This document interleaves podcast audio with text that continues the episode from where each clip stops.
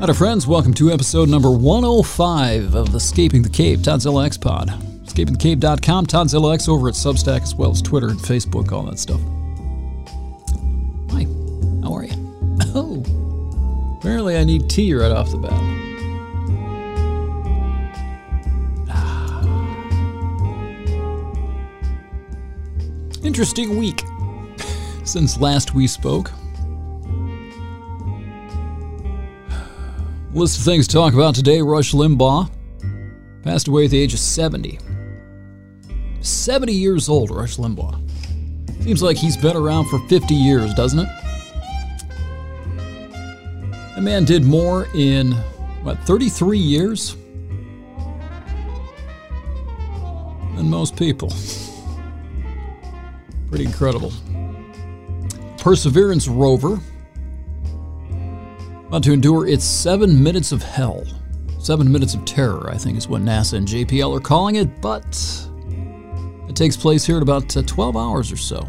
Right now, from when I, uh, I'm sitting here recording this, the very early morning hours of uh, Thursday, February the 18th of 2021. It's a Thursday, right? One of the things I didn't talk about in the last episode that I meant to my buddy Chris and I, Friar Chris out there in Massachusetts, had a nice drunken conversation. I think I realized during the course of that little chat that we had, we've been locked down, we've been isolated, we've been, you know, sort of enduring this uh, social distancing shit for 11 months now. We've been living with COVID in our everyday lives for a year now.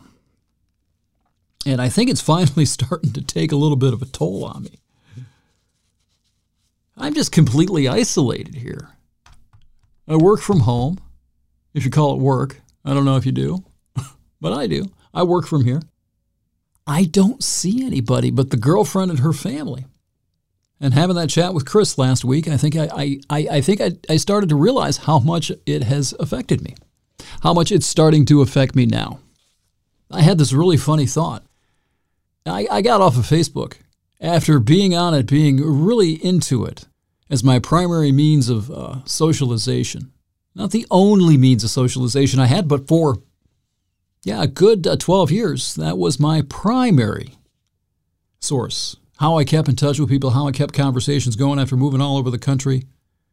Well, last June 1st, I decided to just blow everybody out. I finally did it. I've been working toward it for a number of years kind of three steps forward, two steps back, sometimes three steps forward, 10 steps back. But it was a process. It was something I was trying to get through. The last thing on my uh, Facebook profile was posted June 1st. Nobody in there except these travel contacts I've talked about. I've talked about digital detox over and over and over again. That was the process for me. It took me a long time to get there. It happened last June 1st in the middle of a freaking pandemic right? It's occurred to me uh, perhaps that wasn't the best time to do this.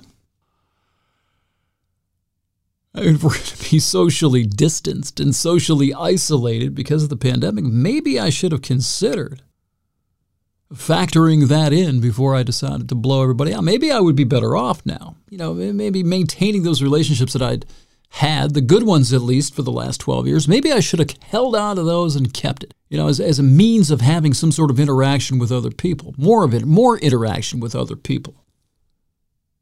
This is where not getting out of the house and going to work and doing things professionally outside of the house comes back to get me. I decided to kill Facebook too. Uh, I don't know if that was smart. You know, the logic was there and it, it felt like the right time to do it, the right thing to do at the right time at the time. But how would things be different? Would I be dealing with things a little bit better had I not done that? I don't know. I mean, it's not like I'm, you know, in a ball of anxiety curled up in the corner. But like a lot of people who have it a lot worse than I do, I'm pretty isolated here. I'm, I'm pretty cut off you know, the window on the world from some pretty dubious sources, you know, the internet and cable news. I don't know. We had a nice chat, Chris and I did. Nice conversation about that. It's affecting him out there in Massachusetts as well. But how can it not? Everything's been thrown up into the air over the course of the last year. I haven't talked about the pandemic on the podcast in a really long time. Through the last surge that we went through over the holiday season, and now things are, are, are sort of you know ramping back down to I guess pre-surge levels or eh, whatever it is. Uh, vaccine being produced right here in Kalamazoo, Pfizer. Proud of those folks. That's made me rethink some things. I've been thinking, rethinking a lot. As you probably could tell in the last few episodes. And that was one of the things that I got to got to thinking about was my, my old rants about uh, pharmaceutical companies and the big drug companies, big pharma. Well, with big pharma, this evil corporation, would they have been able to get this vaccine out as quickly as they did if they weren't a for-profit corporation? If they weren't charging as much as they were for their products and their drugs before this, would they have had the money on hand to be able to do the research and development to get the COVID vaccine produced as quickly as they did with that kind of efficacy? It's a rhetorical question. I'm not, I'm not going to go off on a diatribe talking about the, the merits of corporatism now. But I have rethought it. And it kind of ties into this Mars thing as well. Sounds like a complete non sequitur. I know it does. It really isn't, though. Because I, I used to read a lot of exploration books, and I'm going to get into more of this, I think, maybe later on today or maybe in another episode. But I have an entire shelf on my bookcase dedicated to explorers like Magellan and Captain Cook and Stanley and Livingstone, just the adventurism that was going on in, in the African continent back in the 1800s with those two. I like explorers. I like those those folks who went and you know attacked the Arctic or Antarctica. To be the first people to get to the South Pole or get to the North Pole or or take their boats down there and get it stuck in the how whatever man. These people these people had guts. They had balls the size of which I can't even fathom. I have this really interesting book a biography of uh, John Paul Jones and I think it's him and the author, I think it was in that book, it was either that or another one of his. I wish I had his name. His last name's Morison, I think. But one of his two books, he's talking about how those explorers, those old school ship sailors, those captains on these boats, these crewmen on these wooden boats, two, three, four hundred, five hundred years ago, when they would set sail into the Atlantic Ocean trying to find a way to circumnavigate the globe or trying to find a new way, a shorter way, a quicker way to the Spice Islands, for example. He made the case that they had more courage, were more courageous than the Apollo astronauts. I sort of did a double take about when he when he talked about that. When he mentioned that, he said, "Wait a minute, these these people getting in boats were more courageous than these astronauts riding a controlled hydrogen explosion into orbit into the moon." he, went, he kept going. He talked about the technology. He talked about the isolation. He talked about uh, several of the elements that got me to think, like, yeah, maybe you're right, because they didn't know anything that was out there. They had no idea. They had no, if something went wrong, never heard from again. Even if you're just marooned on an island, maybe you hit some coral, you row ashore, nobody's coming for you. You can't contact anybody. You know, the idea of, I don't know, what are those things? The Kraken. Is that what it was? The Kraken? Now, that was, that was a Greek thing, wasn't it? Or a, that was something mythological, like the giant squid. The, the myths and the stories that people heard. I, it took a lot of courage, it took a lot of guts to get on those boats. I, I really appreciate these old school explorers. But they didn't go just for the adventure of it. This ties in, I promise. I think it was Magellan, was looking for a route to those the aforementioned Spice Islands, a way to make money. You know, repay the investors that financed the voyage. There was always some sort of a financial aspect to this. They didn't go just for the altruistic, you know, goal of contributing to the human base of knowledge. Although that was part of it, there's an adventure aspect in there too, but it was a combination of things.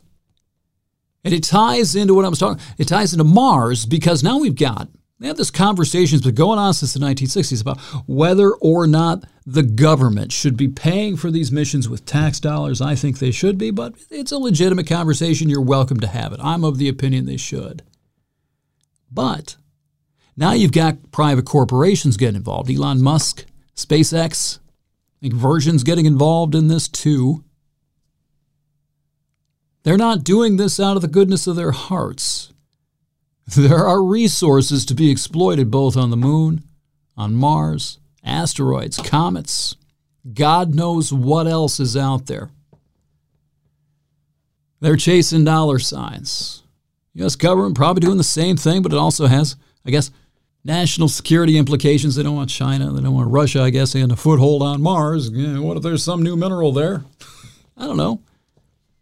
But it takes me back to Pfizer. That's one of the things that I had to rethink on this. Kind of tied into the, the old voyagers and the old explorers, the old seafaring explorers that went off, you know, searching, searching for riches on the Spice Islands. Well, Pfizer, they chased money as well. Now, they have money on hand. They have the resources to be able to do the research and development in a crisis, in a national emergency, in a global emergency, actually, where they can finance research and development, get a vaccine, you know, a matter of months. It's not cut and dried. It's not black and white. Had to rethink that. There's this thing in radio. When you get in, you suck. Uh, you have an idea how to go about your, your craft, but there's only one way to really improve and get good. There's only one way to do it, and that's by doing it. When you start out, you suck. And as you learn and as you get better, as you, you know, uh, sort of improve and pull things off, if you're a smart radio talent, you'll take your tape and you'll listen to it every single day. Okay, I, I, screwed up there. I thought that sounded good. That sucked. I shouldn't do that again.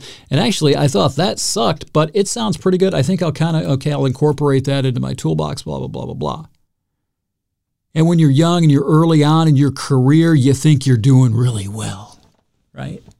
It's all relative. You're improving. That sounded really good compared to that back there. But there's this thing with uh, radio people I don't know if it's a thing anymore. Probably not. But when I was in it, I started, uh, I guess, about 23, 23, 24 years ago. We'd keep our uh, old air check tapes. These are, you know, cassette tapes. When you're in a radio studio, anytime you turn your microphone on, the tape recorder will start recording. And it gets everything. It comes the music, the commercials, your voice, everything goes onto that tape.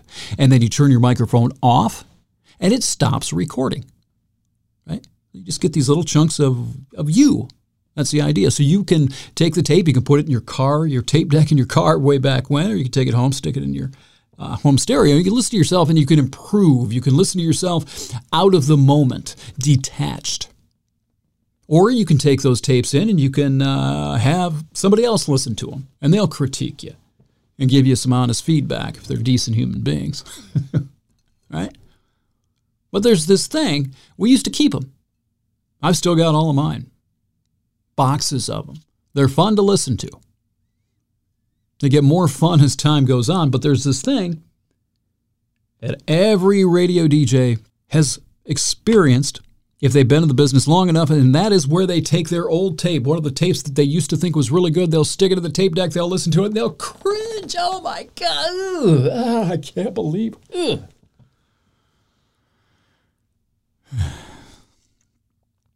That's a sign that you have improved. It's cringeworthy. There's probably, I guess, applications of this, different areas of life. But it's a signal and a sign, an indication that you have gotten better. You have learned your craft, and you can now identify what you were doing wrong because before, earlier on in your career, you were ignorant. You didn't understand it. You hadn't figured it out yet. But now you do. And now, when you hear yourself oblivious to those things, you cringe. You react. It's a good thing. Doesn't feel that way, but it is a good thing. I found myself doing this repeatedly with a lot of my material lately. Not so much the recent stuff, not so much the podcast material here, recently, uh, but some of it from a couple of years ago. Definitely when I go back and listen to the stuff from 2014, most definitely. And, and some of the old uh, video podcast stuff that I was doing when I was traveling. But I've really noticed it in a lot of the, uh, the old Facebook stuff. Stuff where I thought I was being witty, just being outspoken and opinionated, just speaking my mind, telling the truth, keeping it real, keeping it 100. I, now, I'm separated now, and this this could be this could be the, the, an indication that it, maybe maybe a symptom of being off the platform for eight months, at least on a regular basis. I still post for the page. I still you know post stuff to that kind of ties into the theme or the the topicality of the podcast, but not nearly as uh, oh passionately. Not the right word. Probably not. As I used to. I read a lot of that stuff that I, I just, oh, cringe. It's like watching a tape of yourself drunk. Have you ever done that? Have you ever gotten really drunk when somebody has a video camera around you? I, I guess this has probably happened a lot more recent years with, with iPhones and things, but you get all shit faced. Somebody shows you a tape of it, it's like, that's what it feels like. The certainty, the certainty that I had 10 years ago. The certainty, I think, born of ignorance to a large part, to a large degree. Not completely, I wasn't wrong about everything, but there were some things, particularly religion. God, I wish I could take that stuff back. I wish I could take it down. I wish I could remove it from people's minds. I wish I could make it so people had not had to endure that. Certain people. I've evolved. It's like the radio thing. I think that over the last couple of years, as I've learned more, I think, about the inner workings of the mind and how human beings just are, rather than seeing these things as character defects. And coming from a, a position of my own self righteousness, I'm starting to see it's like, oh, Todd, no. Ugh, ooh, ugh. you know what I mean? It, it's not happening all the time.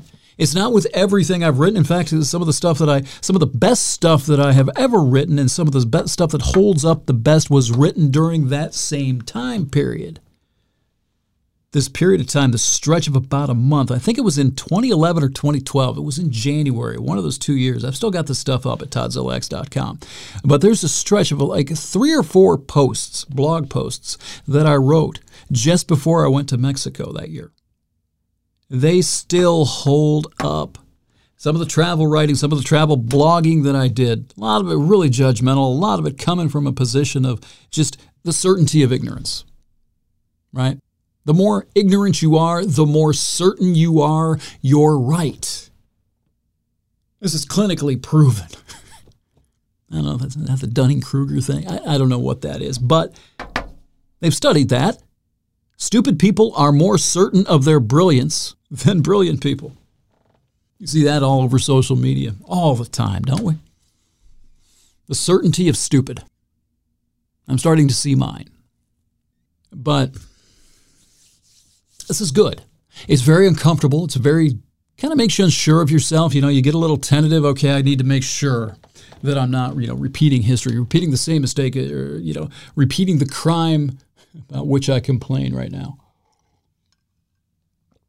And I'm not 100% certain that when I lose control of my temper, I'm not 100% certain that I'm still not engaging in that. In fact, I, I know that I am. But there's also this subconscious thing going on here. Subconsciously, I know it. Like I'll get into the flow of something and I'll write it, or I'll do it on the podcast, and I'll I'll, I'll steadily the, the heat continues to rise and boil and boil, and I get myself riled up, and pretty soon I'm in almost into a full fledged rant, usually saying you a lot, right? When I'm not even talking to you. I'm talking about somebody else. I'm I'm actually doing the show at that point for somebody who doesn't even listen to the damn show. Which is silly. It's another thing I've had to rethink, that tribalism thing that we, you, they thing. But typically, when I get going, that's when, you know, when the, like I said, the heat rises and I get into rant mode. get a little drunk on the anger, right? I'll do it, I'll edit it, it'll sound good, sound fine, whatever. Upload it, go to bed. Very first thing, I wake up the next morning and I've got this huge amount of anxiety because of something I either said or wrote, either published or uploaded the podcast. It's really bizarre. And a lot of times I'll come in here and there, there have been days that I have to really kill the urge to just delete whatever it was I did that night, the night before. I mean, it's hard to leave it there. It's hard to leave it posted. I just want to take it down because, oh my God, it's uh, the, the cringe, you know? And then usually I'll sit down and I'll listen to it. I'll be like, oh, okay. This isn't as bad as I'm glad I listened to it. I'm glad I didn't just delete it. There have been a couple of times that I've had to go back in and uh, I would edit something out before too many people downloaded the thing. But a couple of times in 2019, I think there were two episodes in 2019. I was just like, you know what? Fuck this.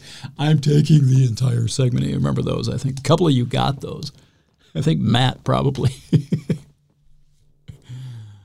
anyway, it's a really odd psychological phenomenon that's happening after I upload this stuff, after I go to bed, after I have a night's sleep and I wake up and I'm immediately, I mean, it's almost like that is what wakes me up is the anxiety about what did I do? Again, I think this is good.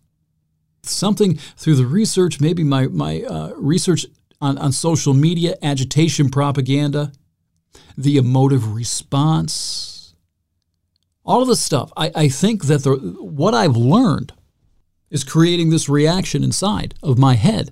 This anxiety, like, okay, you can't do the same thing you used to do. You were part of the problem. Stop being part of the problem, Todd. I think that's, but I'm going too far because I don't. I, I'm not 100 percent sure where the guardrails are at this point. Right? It's making me a little tentative here and there as I, I, try to reestablish, I don't know, the, the boundaries, my own boundaries.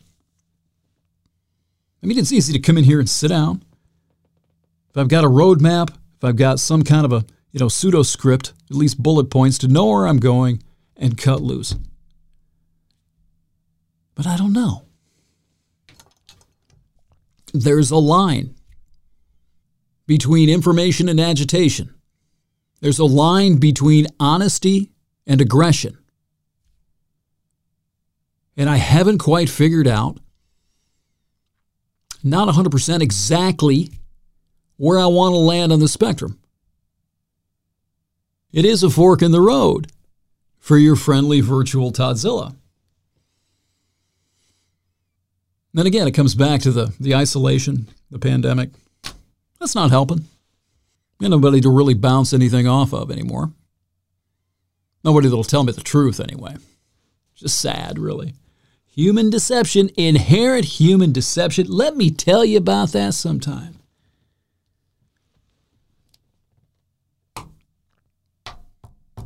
Yeah.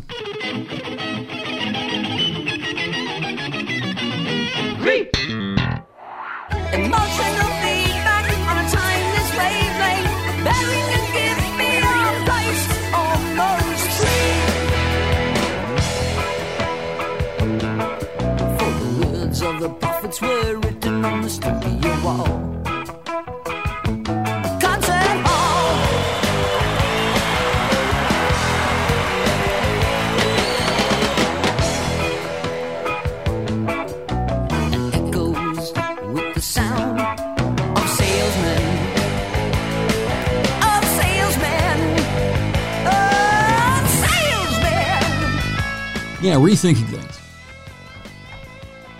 goes both ways, too. I mean, Rush Limbaugh died uh, yesterday. And if you had uh, told me 10 or 15 years ago that I'd be mourning Rush Limbaugh, even slightly, I'd have laughed at you. But again, this is this is really weird because I am mourning this guy unexpectedly. I'm an old radio rat. This is like Gretzky or Jordan dying for radio people. You didn't have to like his team, you didn't have to like the way he played, but as a radio professional, you had to respect the skill, the talent, the foresight. He wasn't both loved and despised by millions and millions of people for following a safe formula, for being like everyone else, for being cliche, therefore forgettable.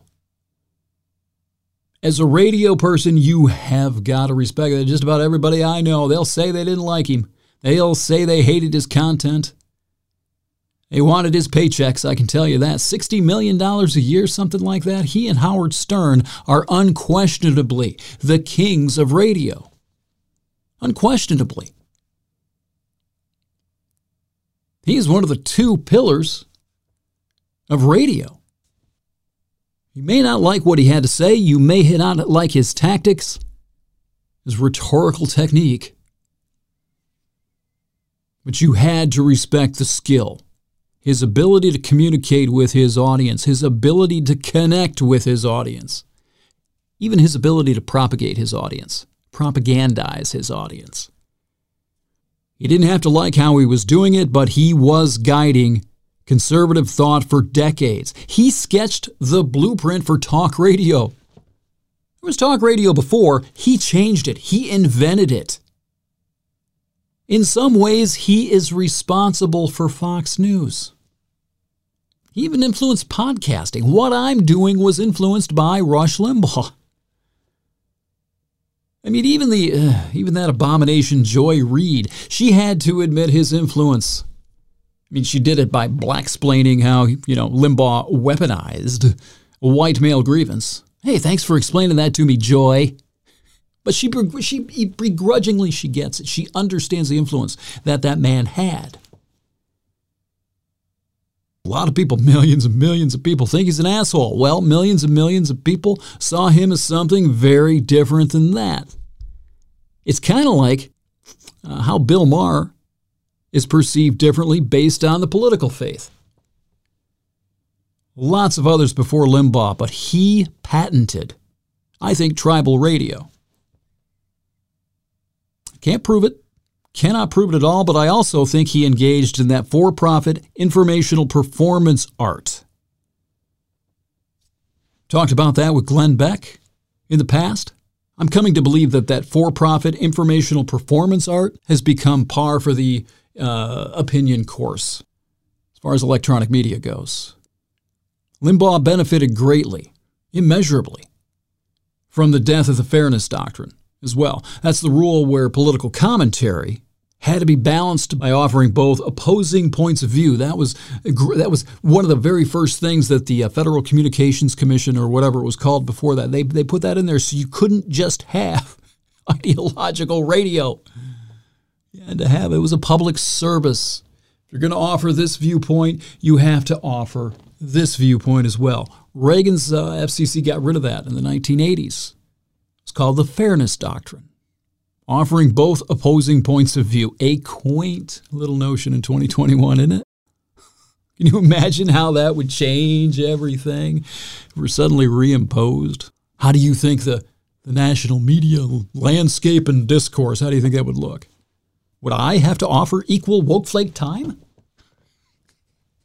And I mentioned Glenn Beck a minute ago. He, you know, he probably, almost certainly, learned the informational performance art technique from Rush Limbaugh. See, and that's the thing. I no longer view him, Limbaugh, as a righteous crusader fighting for his vision of America. I don't see him that way at all. I see him the same way I see Glenn Beck. And maybe this is why I have a little bit of respect and why I'm feeling a loss today. Because I think he was an entertainer who learned to cynically accept who and what we are storytellers. Not truth seekers, storytellers. And he told a story. That's what propaganda is, right? A political, an ideological story. Political scripture. And Rush Limbaugh was America's evangelical on that front for a number of years. You don't have to like it, you don't have to agree with it. But you have got to respect the skill, the craftsmanship. You really do.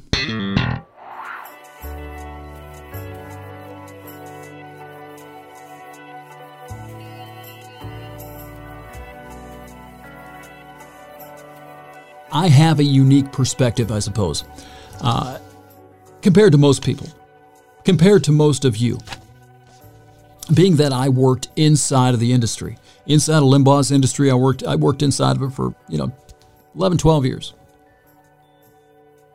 I loved it. I was having a conversation with Brian. This is before Limbaugh died. We were talking about radio a couple days ago, and it was like, you know what, Brian? I feel like we were talking about a coworker we each had who'd retired. Yeah, it was really weird how he was gone. It looked like a salary dump kind of thing where they're gonna, you know, get rid of this guy who's been at a radio station for like Limbaugh 30 years, but not gonna replace him. Not gonna not gonna replace that salary. It sounded like he was forced to retire. To me, just to me, I could be completely wrong about this, but that's how radio's been going. 20 years, man. Automation's killing it, killing the art, killing the art form that radio was. See, that's the thing about Limbaugh. Limbaugh to me represents a radio artiste, a craftsman in a business, in an art form that I loved. I really did. And so did Brian.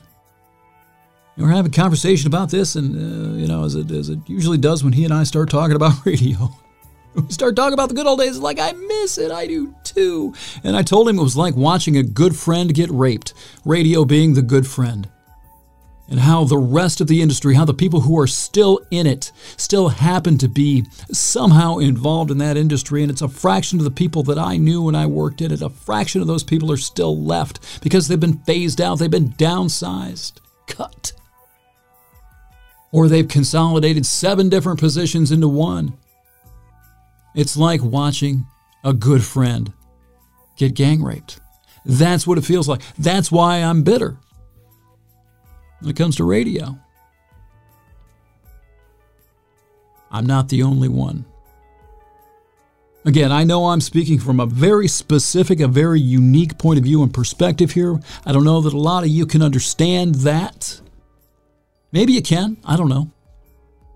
That's why I respect what Limbaugh does. He, he is a he, he he's a throwback. Talk radio itself is sort of a throwback. This, what I'm doing right now, is closer to the art form than anything I did in the last five years of my career. A little weird, sitting in my you know home studio doing this.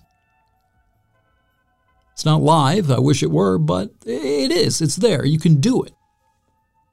Got a little off track there, but I guess what I'm talking about when it comes to Limbaugh, when it comes to tribal radio, and when it comes to this for profit performance art, all right. You can respect the artist, you can respect the performance artist, while also becoming a more sophisticated media consumer.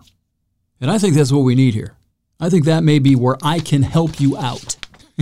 a little bit, just simply by building on my own perspective, building on what I know, being on the inside of the media for a period of time. I've said a number of times on the show that we need to be better informational consumers. Much better. Much better. There's too much of it out there. If you are not a sophisticated connoisseur of the data and the information that you are consuming, you will be consumed by it. He who cannot tell truth from falsehood does not remain free. It doesn't matter why you can't tell. If it's because you're overwhelmed or because you're lazy, because you're stupid, it doesn't matter. All three of those lanes lead to the same exit, they go to the same place. Doesn't matter why you can't tell. The one thing that I can address here, I guess the one thing that kind of fits in with Limbaugh and all this, is being a sophisticated media consumer understanding how to curate your data. Got a couple of examples here for you. One from this week CNN and Fox. I've noticed that they have simply switched roles since January 20th, since the inauguration. Biden had a town hall this week. I think it was in Milwaukee. Again, it was improvisational performance art. Pre written, pre approved questions read by the quote unquote audience, this gathered audience, as the means to lob easy questions at Joe Biden so he could propagate to a national audience, so he could deliver his spit of choice to a nationwide, a captive nationwide audience. And Anderson Cooper, he was sort of the quote unquote the moderator. His role appeared to be less that of the moderator or skeptical journalist than that of the sidekick. Like he was on stage to keep Joe on track, to ask the right questions if he didn't get the right talking point out there. That's what that felt like to me. He wasn't an adversarial journalist, he's a sidekick. I guarantee you, Biden knew the questions, including Anderson Cooper's. He had rehearsed his answers just like he would prior to a debate. You think those people, they go to debates, they know the questions. You know this. Why would you think that it's any different as one of these town hall meetings? It has to be that way. It must be this way. There's no way his political handlers would put him on live television in front of a wild card audience with real questions. Too much could go wrong. Now, I don't know what your political leanings are, but if you're a Democrat and this were a Trump event, you'd be able to see it. You'd be able to see the softball questions. You, the, the, the, the audience members, whoever's asking these questions, looking down at the piece of paper, making sure they didn't write it. They know their own questions. Had they written them, they wouldn't have to read them off a piece of paper. Right? If this were a Trump event, Democrats, you'd be able to see it. How many Democrats this week at town hall just chicken headed themselves nodding along? Yup, yup, yup, yup, uh-huh, uh-huh, uh-huh. And how many screeching Trump towners ate up the Trumpian version of this when Trump was in office? Oh, yeah, uh-huh, uh-huh, uh-huh. While Democrats are over there, oh, you, you, you suck. This is BS. It's one of the things you, you got to take this. Uh, I'll go back to the Ellul book. It's obvious, it's self evident, but you can never see your own groups, your in groups propaganda. But by God, the out groups propaganda will jump out. It'll jump out like a skunk in the rain, man. There's another example here. Where's it at? I wrote this down um, shortly after the riot or the insurrection, whatever you want to call it, at the Capitol. One of the cable news chimps all but canonized a member of Congress who was photographed. Maybe you saw this. They were on their hands and knees cleaning up the Capitol building themselves. This is how they phrased it cleaning up the Capitol building himself after the insurrection. I think that was the cry out at the bottom of the screen. Senator cleaning up himself after the insurrection. Very dramatic. Very so hard. Oh, he loves his cathedral of democracy so much he's willing to go in there himself and clean. Oh, heartwarming. It's bullshit. Sophisticated media consumer. You have to understand the positioning of cameras. Why there are cameras? Where are they? These images just don't come in out of thin air. They're photo ops. Somebody had to set up a camera, a image capturing device of some sort, right?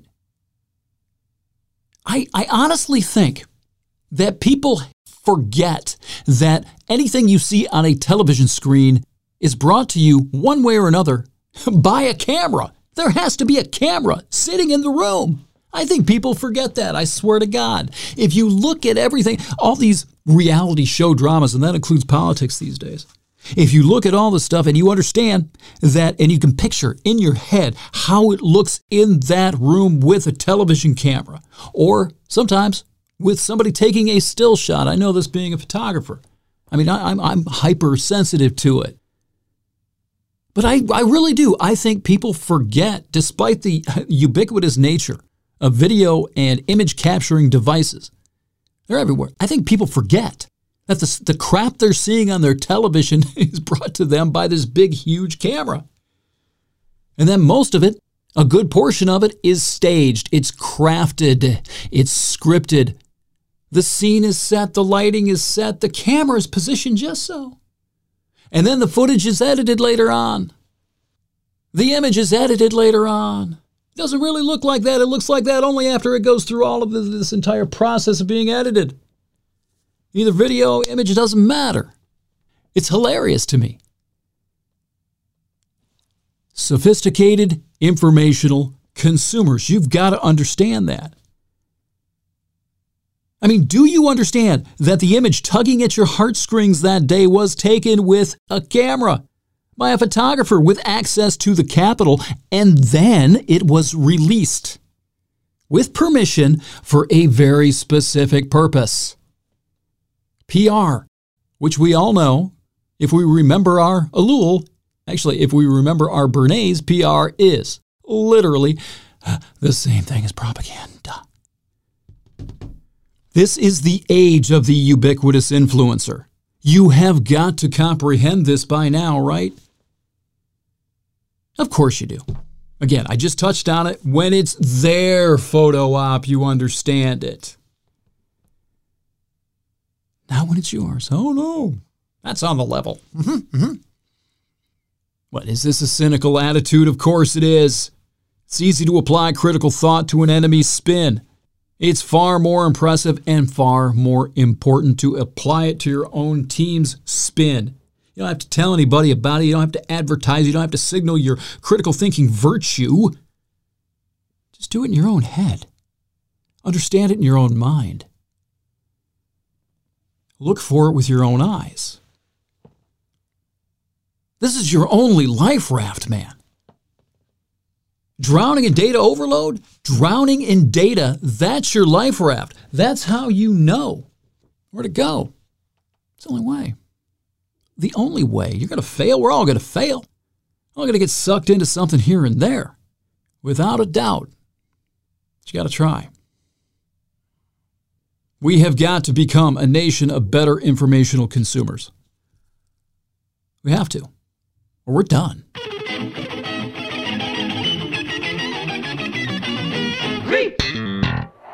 There's a starman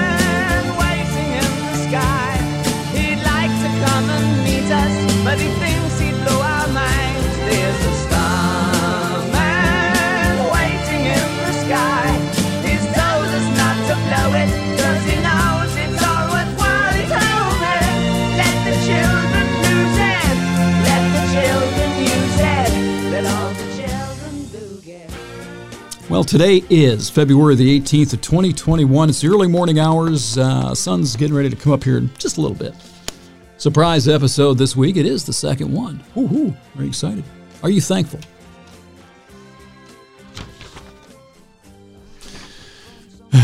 Be nice when you answer that question. So today, the Perseverance rover. It's going to be on Mars one way or another. whether or not it uh, survives the descent. Most of you, by the time you get this, you'll already know. Right now, when I'm recording it, I don't. Uh, half of these missions, half of these missions to Mars, European Space Agency, NASA, whoever else, I think somebody else sent something there. I forget. Half of them have failed. Almost all of that due to how hard it is to place something on a planet like that. It's incredibly hard. You need to go check out how they're uh, hoping to deploy this car sized rover onto Mars later on today. It's incredible. I think they did this with the last one, Curiosity. Was it Curiosity? I forget what the last one. Was. I think they used the same process, the same, but it's it's remarkable. I mean, you're talking about dropping a car-sized rover from a another vehicle. It's hard to describe this. They have animations all over the place, but the capsule comes into the atmosphere. It slows down with this huge parachute, right? And then this thing, after it, sheds the heat shield, this thing comes out the bottom of it. And then these jets fire off. It brings it down close to the surface. It hovers for like a second, like one second just hovering there. And this is on Mars, for Christ's sake. And it lowers the rover down with these nylon straps, releases, and then flies off to go crash somewhere else. The animation, how they do this is inspiring. the level of creativity, engineering, putting everything together, putting this thing together, building it, putting it on a rock. I'm in awe of the people who do this. Also, part of this deployment's a little helicopter. A little helicopter. Uh, a helic- I want it. It's like $60 million, but I want it. It's a, a neat little thing. And that thing, that little helicopter, if that's successful, that's going to be the first powered aircraft to take flight on another planet ever. The first powered flight on another planet. That is, to me, again, amazing. We're learning. We are taking our steps out into the solar system. As someone who flew the, only drone he's ever piloted into a little mud puddle and killed it on the first flight, I find that helicopter thing incredibly cool. Who is piloting this thing? I mean, there's like an 11 minute delay in radio signals. You can't do it in real time, but still, I want to go to JPL and I want to fly that thing. There's no mud puddles on Mars. I can't kill it. You might be able to tell. I'm a little excited. I get I don't get excited about things. There there are very very few things in this world that I have found that I believe in that excite me in a positive way. Very few things. Used to be baseball used to be one of those. Baseball has destroyed itself. Turned it into beer league softball. Traveling, I can't do it anymore. Yeah, I, I get excited about that. I can't go to Mexico these days. I mean, you could. Probably not the smartest thing in the world. So, what is there these days? This is it. I was thinking about this around the first of the year. I may have said something in, in one of the podcasts, kind of hinting at this. But here's my thinking on it. If you're seeking some genuine quote unquote hope for the future and what quote unquote we could accomplish, if you're looking for that, exploding technology has made this an astronomical golden age. Science at its best. What's possible when human reason is detached from a emotive and egocentric wants and delusions? I see things like this as something that's authentically and genuinely one of the very few things that are authentically and genuinely positive. The objective definition of progress. It's right there, it's right before us today. Human progress. Again, around the first of the year, I considered abandoning the podcast's unpleasant, uncomfortable subject matter, propaganda, all that stuff. I considered abandoning that and switching to material like this, like what I'm doing right now, in order to find a non toxic spring from which to drink. Something where I'm not just wallowing in the negativity of human fallibility all the time politics, evolutionary human nature, its accompanying uh, tribal masturbation. It leaves a nihilistic taste in the mouth. Following the contemporary torrent of astronomical and cosmological discoveries has become the best and most consistent dose of constructive enthusiasm I have been able to find in months. I've said before and written a lot more than I've said that uh, exploring, exploration, constructive team based problem solving, improvising, conquering the impossible, figuring it out on the fly, that is humanity at its best. We are explorers. We choose to go places not because it is easy, but because it is hard. That's the allure of the moon. That's the allure of Mars. When Mars is achieved, it'll be the allure of someplace else. That's what we do. From cavemen to small bands of people leaving Africa to quote unquote colonize the rest of the world to sailors, the ones I was talking about earlier, the sailors with more balls than sense, rounding the South American straits, people exploring Antarctica. I mentioned most of this earlier. Antarctica, the Arctic, the Voyager probes. We go places. It's in it's approaching the Oort cloud now. It's in the heliosphere. On its way toward Proxima Centauri. That's what we do. We go to the moon. We go to Mars. We go to the bottom of the Mariana Trench. We go to the South Pole. We go to the North Pole. Why? Because it's there. Because it's hard. Because circumstances and nature tell us we can't, and we want to prove it wrong. We want to figure it out. We want to see what's there. We just want to egocentrically be the first person who did it. That's all right. After that first person does it, other people always follow. It's these intrepid explorers that always drag the rest of civilization with them. Whether they like it or not. That's why we live in this country. That's why we live where we do. People left. People went looking for something else, for something better. They went looking for possibilities. They didn't know it was there. They didn't know if they'd survive. Can you imagine being in Jamestown? Can you imagine being in Plymouth? I've been to Plymouth, Massachusetts. Can you imagine being there that first winter? Can you imagine getting on the boat in England? You can say what you want about the, the Puritans, religious nut jobbery, whatever. That's fine. You, you, I'll, I'll, I'll agree with you. But the balls, the guts it took to get on that boat and go start a new life in a new, strange place, that's the spirit.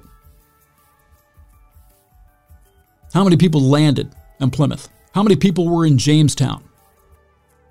They went first. The vanguard arrived, the rest followed later. That's what people do. We are explorers. We are, I've said this before, we are an invasive species at heart. I said it in a negative way, in a negative connotation, not so long ago. But another way to look at this, another more positive way to look at it, is that only when you abandon who or what you think you quote unquote should be do you come to know and accept exactly who and what you really are. A good lesson just in general here. But as a collective species, I think it works the same. It's then that you truly know your strengths, that you truly become unstoppable as an individual or as a species. Chasing noble savage delusions, on the other hand, not so much. Hopefully, NASA and uh, JPL pull this off. Even if the mission fails, we will remember. Entire fleets of ships that are resting at the bottom of the sea will remember Gus Grissom and the rest. How we failed, how we learned, and then how later on we ultimately succeeded. That's exploration. The mission's name says it all, man above courage, above genius, above wisdom, and even above compassion, perseverance. That may be the uh, best and hardest of all the traits. Oh, it feels good to talk positively about something. Oh, that does feel good. I miss that. I miss that part of me. Should go traveling with me sometime. Different human being. EscapingTheCave.com is a website. Toddzilla X over at Substack. I will be putting some more stuff up there uh, relatively soon. ToddzillaX.com is the old uh, travel material. Glad I did this tonight. We'll start doing two a week now. Who knows? We'll talk to you again on Monday. Till next time, so long.